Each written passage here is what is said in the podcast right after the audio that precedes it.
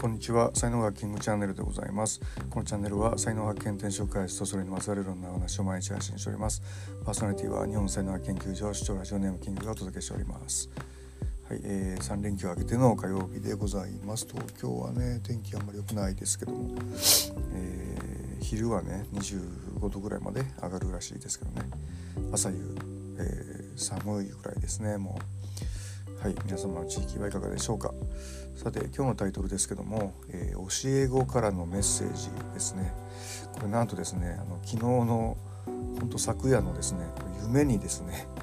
えー、教え子が 出てきましてですね。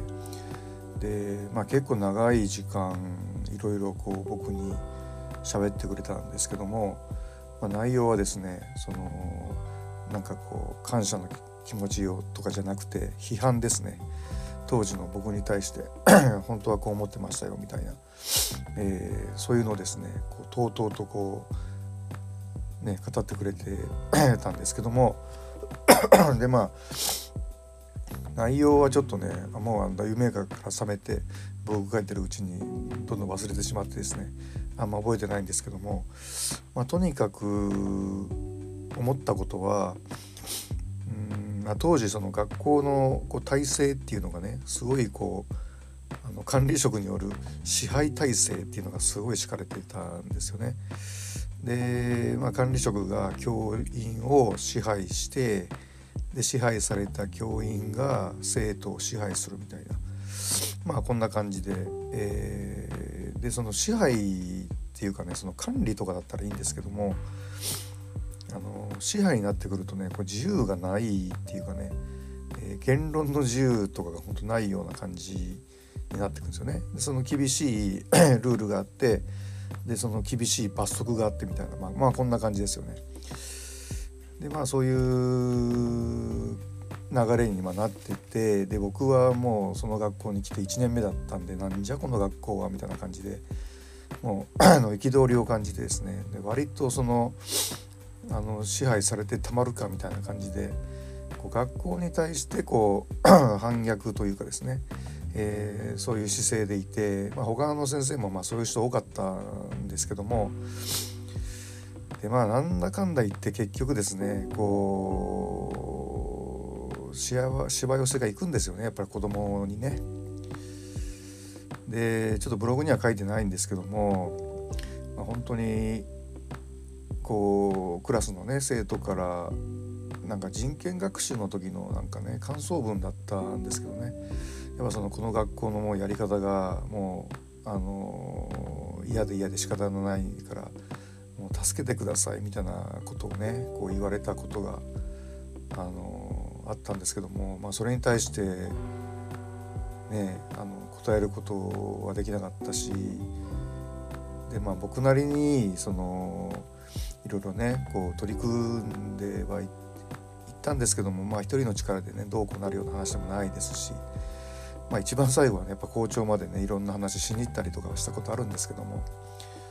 まあ、それで学校がね変わるっていうことはやっぱない、あのこういう体制はねこう延々と続くんだみたいな、まあ、ことだったんですけど